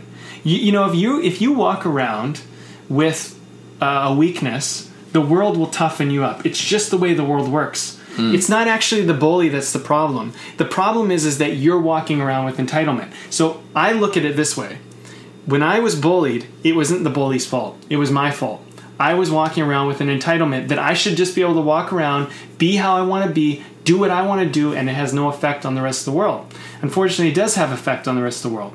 Now, I'm not saying that what the bully did was good, and I'm not saying that every everyone else is is got their shit together. They don't. But if you're gay, for example, and you mm-hmm. walk around, I'm not, but if you walk around and you're gay and you're very feminine in a high school, that might make your school super uncomfortable because the kids aren't okay with that, and their parents aren't okay with that. You know, I got more bullied by my a lot of time by my um, soccer team's parents than I ever did by the kids. Like they bullied my. I know. So so when I was uh, so just let me share this because I think this is important. Yeah, because you didn't see that. I, I made a face there that made Yeah, that made, made. Bra- that made Brandon react to that. Like, I'm like, I know. just like surprised. You know what? It's like no, it's just a face. I was making a face. So, um, so uh, for those of you who don't know my story, my parents married out of high school. They were just a couple kids. They got together. By the time they turned about thirty or so, they became self-made millionaires. They built their own fortune just after thirty. They built it all themselves. No one handed them anything. They did it themselves. Then, when they had me about the time they were 30, then about the time that I was 14, so about 14, 15 years later, they lost everything. So we went from being like living in a mansion to living in a trailer park. And then we lived for the next several years in struggle, trying to figure out how to get our lives back together. My parents, both in their own ways, rebuilt their fortune separately because they'd split after that point. And you know, I've I've seen riches to rags. I've seen that life experience back to somewhat of wealth. You know, um, but uh, one of the things that I was targeted as a lot when I was between like about ten and fourteen was people used to walk around school. They call me rich kid. They'd be like, "Oh, it's so easy for you. your parents pay for everything." Just they target you about anything, anything you had. You think that oh, now I have money, everything's good. Now I'm broke. Like broke's the problem. No, broke's not the problem. It doesn't matter. You can you can have anything, and people can target you about that. Yeah. Like you could, you know, people think like I used to believe when I was younger, oh, if I just win awards and get recognition, I'll be good. People will be like, no, you won it, it's bullshit. People will say all sorts of sh- things to tear down good things in your life. Mm. So bullying is not the problem. The problem is is that you feel entitled to avoid bullying. So here is the biggest problem for me as an actor, and I, I just feel this is really important to share because I'm sure there's actors listening on the other end of it. The more famous you become, I guarantee, absolutely 100%, you can put my stamp and my name on it, that the more famous you are, the more you're known, the more you're in the public, the more bullying you will get, the more hate you will get, the more shit you will have to take. So do not think that getting famous or making Yeah. more friends or making more money is ever going to help you. It really won't. It's actually going to make whatever you're going. So what I had to learn to do in my life journey and my life struggle was to embrace being in the public eye and taking whatever shit people threw at me and being okay with that. So now I live broadcast. We do this podcast. I have a semi successful writing career, about to have a more successful film career and hopefully you know with the acting you know i can push on that too it's a lot of fucking jobs but i'm doing Yeah. it you know but the more i put myself in the limelight i've just gotten to a point where it's like you cannot bully me anymore because you can't tear me down i, I like i've gone through the shit i faced it you know what i mean and so what i want to say to our listening audience is that you guys got to go through go through your life and just understand that bullying is a part of life. Nobody's entitled not to experience it. But what you have to do is learn better management tools of dealing with the world and not be entitled to how you think you should be treated. And the thing is, hmm. is that I'm not saying the bullies are good. I'm not saying that people who are haters or trolls or whatever are doing good things. They're not. But what they're actually helping you do is to not be so entitled. In a way, they're a gift. Everybody's a gift. And like when I look at Karate Kid, it's like it's an interesting movie because I think like it deals with bullying. But if you look at his struggle, his hubris is that he's entitled to not be bullied. His humility is I'm going to figure out how to live up to a level where I can survive in the world that I'm in, which he does. Yeah. And then he earns the respect of his arch nemesis. Yeah. You know what I mean? That's and that's what you have to do in life. I mean, if we lived in Sparta, in Spartan Spartan times, we would have to figure that shit out as men. We would. It's just otherwise you're going to get tossed aside or killed. It's just going to happen. Mm-hmm. And this is the world we live in. Now it's not perfect. We have Trump as the president. Say what you will about that. He wants to build a wall that's not going to stop shit. You know what I mean? Yeah. But the thing is, is that we live in this world. Just deal with it as it is. You you don't get to make reality different because you don't like it, right? And I think the thing about um, Karate Kid is that the real problem in this movie, in my opinion, is that our main character is not willing to accept reality as it is. And that's why he's complaining and whining and kind of whatever. But we can all relate to that struggle. That's the beauty of it. It's like we all are kind of there. And I think that's a deeper um, analysis of it. I don't think most people are going to analyze it that way. But if you really look at it, that's the real problem. He needs to accept the world that he's in and not be a victim of it and he needs to go and go okay what if i'm going to live in this world because this is the world i found myself in how am i going to rise to the occasion that's simply it mm-hmm. other than that everything else is bullshit Without completely losing the person that he is. Sure. You know, because and that's the challenge of life right is not to fall too not to swing the bat i don't mean to cut you off but not to swing the bat too much to be, become a bully yourself Yeah. but then not to be so justified in your own way that you're entitled that you can be this sensitive kid because he's a sensitive kid but he lives in an environment where all the other guys are not sensitive like that mm-hmm. right yeah, they're brought up in a very like you know, and you get a glimpse at what's going on with the guys who've been bullying him. right You know, well they've kind been of bullied Yeah, they've been bullied themselves by this crazy, this crazy sensei of theirs, right? Exactly. That and the thing is is the bully was the sensei. The real the real issue is the sensei that's bullying all the kids. Yeah, and then if there was a story that continued off of that, there was like someone who Bullied him. you know, bullied him and bullied him and bullied. He's like it just keeps on going on. You know, it's that whole that whole karmic cycle of shit, so, right? So here's the lesson I think. In a, I I feel like I'm kind of going on a thing because I just shared my story. But if you look at the sensei, sensei was probably bullied. Maybe he's bullied by his dad. Maybe he's bullied by someone. But he gave. It's like the. It's like Star Wars. Like the dark side, the light side. He gave into the dark side of it and became a bully himself. Mm-hmm. And I think this is the thing that we need to transcend.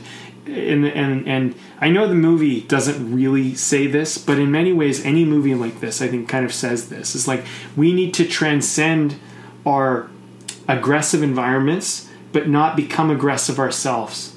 And and that's that is the real challenge, right? Because if you look at um, what's his name, the kid in the movie, Daniel. Daniel. Yeah, if Daniel becomes a bully himself, we've all lost. Yeah, But Dan Daniel meets the challenge but doesn't become a bully. That's the real win of that entire movie, mm-hmm. in my opinion. Because if he became a bully and he started bullying the next kid, think about it. how how would we appreciate that movie? We wouldn't, right? yeah, The fact that he maintains his sensitive good nature, but also rises to the occasion. That's the beauty of the journey. yeah. I mean, I think and he learns a kind of humility as well from from Mr. Miyagi. Right. who also has his own struggles. I mean, there's the scene where he comes in, he's getting drunk because he's he's mourning the the loss of his wife, right? Like, because he's widowed, right? Like you see him that that scenery comes in, Daniel brings him a cake or something like that, and, Right. and yeah, it's like Mr. Miyagi's got his own sort of like like painful past, right? It's good. It's a you know it's it's it's actually um there's you know that's the other thing too is like I think the Karate Kid is like you know people have heard about it so much and they don't think much about it. But if you really look at the elements of that, it's actually quite well worked out. It's it's an extraordinary tale. It's it's almost like a modern day. I'll say modern day, but it is in the grand s- scheme of humanity. it's a it's um it's almost like a modern day Greek fable of some kind. You know, like the the whole structure of it. The you know being you know ripped out of your roots and and facing adversity and a mentor and overcoming adversity and and learning something of humility you know it's a real hero's journey It really is a hero's journey. like absolutely a hero's journey that Well, you watch the- and yeah. it's a classic story man that we just never get sick of watching No, it is classic. And if you look at, uh, I want to take further because I mean, maybe some people disagree with with the Daniel being judgmental and entitled, but look at him. Look at how much he judges Miyagi in the beginning, and kind of just thinks he's this stupid old man that like, you know, the way he treats him and talks to him, and and how the kid's like talks to his mom. I don't know if you remember. I watched it like uh, a year or so ago again, and uh, and just the way Daniel is to people, he's a kind of a little bit of an arrogant little prick in a lot of ways. You know what I mean? Like, Yeah. And he needs he needs a little bit of like kind of like an awakening. Like uh, like hey, like you're pretty entitled little kid. You're not really treating your mom and you're not really treating like your elders with the utmost respect. You know, and that's part of that's part of the humility of his, of his character. Now I think like you know I don't think everybody Yeah. gets those lessons. and he also learns like another like i think probably one of the biggest things in in the humility that he learns was at the end of everything after you know wax the car paint the fence sand the floor. I think those were the three things he had to do right, Right. and he's just like he's flipping out. He's like he's like what is this? You know like like pay I paint your fence and you know like sand your floor blah blah blah. He's like flipping out. And then and then Mr. Miyagi like says to him at the end, he's like, he's like, show me sand the floor, hmm. right? And then like, and then he shows him at the end, and he realizes what he's just learned, hmm. and he's just like, like he's just totally blown away, like standing there realizing what it was that just happened, and hmm. it's like this incredible life lesson of you don't know what everything is for Yeah. you don't know what this pain and this ache and what these motions are for sometimes but it's it was an incredibly important skill that you were learning during that whole process right Totally. yeah oh my That's god such a huge. oh I want to watch it again That's such a huge lesson for life. I mean, you don't know what you're learning. You you know, in everything, everything contributes to your ultimate success. You know, and, what like, and you just don't know. Like, you don't know. Like, you could be working as a carpenter, and you're like, I want to be, uh, you know, I want to be an actor, and you don't realize how carpentry and acting are are parallel and the same. Or you know, you want to be a filmmaker, and you're working as a janitor.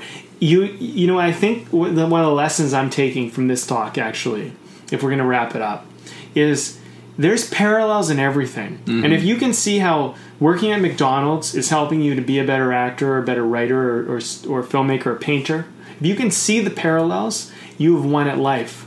And I and I and I know that some people might be thinking, well, that's just the reach. It isn't a reach. You know, um, if I was a janitor, how could I parallel that to my filmmaking career? Well, as a janitor, I could pay attention to detail that other people don't see.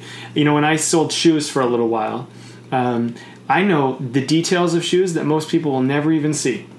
I, I, I looked and observed, and, and you know, you have a lot of time working at a shoe store, but I started to understand the materials shoes were made with, the stitching that was done, the certain styles, the fits, the brands. I, I learned.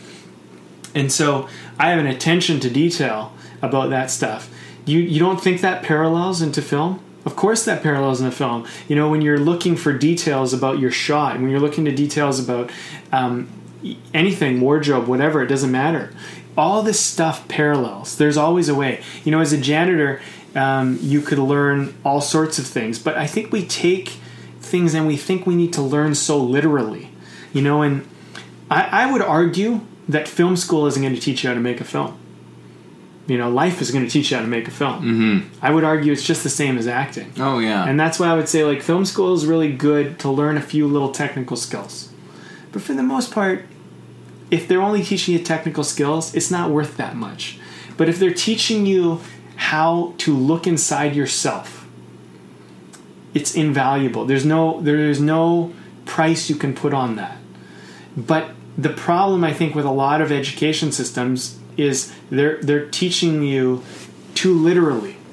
Life mm-hmm. just is not literal. It's just it's not. I mean, like you could be in a in a relationship and somehow you realize how something you learned in school is is parallel to helping you with this relationship. You know, one thing like I remember when I had a parallel with math because we used to do problem solving in math class. yeah. And I remember people going, "Well, why are we learning this? This doesn't make any sense." And I remember like thinking, I remember I had a, a realization that I was a really good problem solver, and then I was like, "Fuck, math is awesome." Because math teaches me and it gives me a practice I can do over and over and over again about sharpening my problem solving skill. Mm. You know that filmmaking is probably 95% problem solving on the independent level? So math and problem solving and, and filmmaking are pretty fucking synonymous with Yeah. each other in a weird way. And you think if you can't make the parallel, you've just closed off a whole facet of your life. So what I would say, my final note about all of this, as we take these movies on, is look at these movies and see how they parallel to your life. See how your life parallels to what's most important to you, and just see how everything's very connected. It's not separate as you may think. And you brought that up earlier. You're reading a lot about that, about duality and Yeah. oneness. You know, see everything in its connectedness. Quit looking at everything so separate. Yeah. That's what I would say. Yeah. What do you got? Jeez. Um, what have I got? Yeah, I mean, I don't know if I have necessarily. Like, it's just been fun talking about these films and discovering their thematic elements. And and again, like I, I think I, to a large degree, I just want to encourage people. Especially like whether you're an artist or not, like if you're just maybe somebody who likes listening to us yap at each other about this shit. I don't know, maybe you are. Um, but I mean, film is one of like the the biggest ways that we engage with with art. We don't often look at it that way, you know, because of the nature of of the industry of it all and and the commodity of of it. But it is it is at its root an art form, and there are people who even in you know a lot of the big blockbusters that go into they're they're trying to inject some some piece of thematic element to it, some kind of art into it.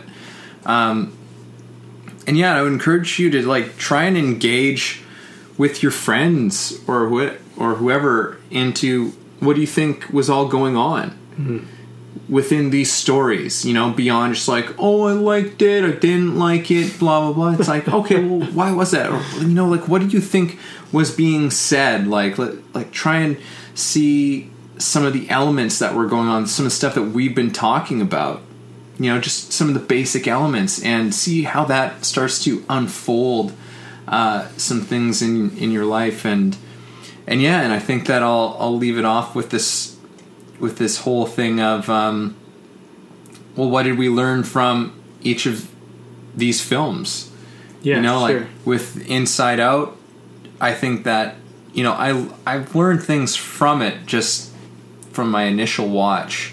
But um, now it's I think after this conversation I've I've gone to a deeper level with what it's you know some of the ideas it's communicating. And and so it's like you know joy and and and sorrow are are inseparable. You know they need each other. You know and there's there's something very profound about that i'm not exactly sure what it is like this stuff that as you mentioned like of of non-duality of things being like this this is a brand new concept for me but i'm starting to see i'm starting to see how that's actually kind of the case with with everything. Um, and then with karate kid with the karate kid you know you don't know what everything is for and and uh, and what everything is there to to teach you. And it might feel awful and horrible and you might fight against it but it's it ultimately is there to help you evolve in, in some kind of way. Yeah. Well, you know, I didn't wrap up my movies, but I, I agree with what you said, and and those were probably what I would have said. Um, but now I'm trying to like come up with something as well. sorry i don't know i was just like No, no, no, well we're wrapping it up i'll just No, don't apologize. It's, it's great because I feel that needed to be said. Um, but it gave me an opportunity actually to think of something that I uh, that's even deeper um, for me at least, which was that friction. If you look at the Karate Kid, wax on, wax off. Uh, you know the floors, everything, painting. It all involves friction. And if you don't do something over and over again with friction, you don't gain the strength with it. If you just do it without nothing, without any friction, it's relatively easy. It doesn't build strength. But because, you know, to wax a car, to push against it, or to paint, it's tiring. There's a certain muscle that's being built. And I think that one thing that I'm taking away from Karate Kid in this moment is we need a certain amount of friction. Even his bullies gave him a certain amount of friction. That friction makes you stronger. And I don't think we should look at friction as bad. We should look at it as something that we we learn to um, deal with. We learn to embrace as a part of our life. There is going to be friction. There's going to be things that slow you down, make it hard, that take muscle building to accomplish. And also, to further that, sometimes it takes a certain amount of persistency. You must need you need to go and and do a lot of it to build the type of strength you need. Because had he not done a lot of waxing, a lot of painting, a lot of you know all of this, he would not have built the strength to be able to compete at the end. Mm-hmm. And this is much like life. You know, we we imagine ourselves winning the tournament or winning the award or winning the prize or winning the Oscar, whatever it might be. Understand that if you really want that trophy at the end, if you want to meet whatever that will be, that challenge, it's going to take you facing a lot of friction now, persistently, Yeah. consistently, and for a while. So embrace that. That's what I take from Karate Kid. It's really, I'm really looking at it that way, and I'm paralleling it to my life, and I'm going, yeah, it's so much about that. With uh, in it, Inside Out, I would say that, you know, you you, you said like you you know sadness and joy need each other. Um, I I would say that like you know, if you're feeling a certain way, it's usually counterintuitive to get out of it. So if you're feeling really sad, instead of trying to feel happy, go towards sadness. If you're feeling really happy, it's maybe easier to go towards happiness. But understand that the more you go towards happiness, the sooner happiness will probably end. Because it's once you embrace an emotion, it gets completed. And once it gets completed, it doesn't need to be fulfilled anymore. So you're going to find another, it'll get boring. yeah So, um, in a weird way, sustaining happiness is about embracing sadness. It's further on what you said, but if you think about it, gratitude is so important because if you're grateful, you often recognize how things could be. Like if things are really good, you often recognize how they could be worse. Mm-hmm. The recognition of how they could be worse and being grateful for what you have actually sustains the gratitude, it sustains the joy. But if you get entitled to what you have and you don't appreciate the fact that it could be worse, that's usually where the world directs you or your internal psychology directs you towards the sadness to make you aware. Mm-hmm. Because otherwise, you would just have hubris, you would just have arrogance. So, sadness and these other emotions, they keep us in check because, you know, we would just have dopamine rushes all the time if we would just do drugs and do um, stuff that makes us feel good all the time if there was no consequence. But the reason why people don't do heroin is not because um, of becoming a hero. Like it's because of the bad side of what can happen. You know, so like we don't try to feel good all the time to that level because we realize that there's effects that happen. Mm-hmm. And we all know like a heroin addict who does heroin over and over and over again, they get to a point where they destroy their entire life. On a micro level, our emotions are much like that too. If we always try to be happy, we're always buying stuff to mm-hmm. feel good, we're always trying to feel good and everything else is bad, I think we end up putting ourselves into our own little depression. So, holistic. Be okay with being angry. Be okay with being sad. Be okay with being disgusted. Be okay with being joyful, but don't make one more important. And Yeah. what was the other one? Did I miss one? Um, joy, Joy, anger, sadness, anger, disgust, disgust, and fear. fear. Yeah, if you're scared, you're scared. It's all good. You can be scared. I think it's important to admit that you're scared sometimes. It's Part of living, man. Yeah. Holy shit. this is a good one. Yeah. I don't know how much of the movie we got to break down, but I feel ah, like Oh, whatever. This is kind of for me. This is this is what it's about. It's like we're gonna start off here, like we're gonna break it down, and wherever that leads to. Because I always like exploring the thematic elements of them, anyways, because I- they lead on. I'm I'm interested in. Yeah, the big conversation, like of the ideas of the film, you know, and maybe we can give some insights in the actual how it's done along the way. But totally. yeah, And these talk about the important shit of it. Totally. And I don't think that everybody gets access to this kind of breakdown. I don't think these things are common. Which I think is well, maybe I don't know. Yeah, no, If I don't know knows- but honestly, if someone on the podcast knows about a source of people who talk about movies this way, please let me know. Like, like just write us on Twitter or private message us, Mm-hmm. or or just come to our website at thebnepodcast.com and just write us on our message board and let us know. Because first of all, I'd like to hear them, and second of all, those would be great people to connect with because they're like Yeah. yeah, they're talking about what I want to talk about. Okay, All right. So uh, I'm going to end this baby, and uh, I can barely see it, but this is it, folks. Thanks for tuning in. That was our show for today. Thanks a lot for listening and being a part of this. If you enjoyed our conversation, please subscribe and share with your friends and family, or you can learn more and message us at www.thebndpodcast.com. Oh, and make sure to leave a comment and rate us on iTunes. That will really help us out a lot. It definitely will. Thanks.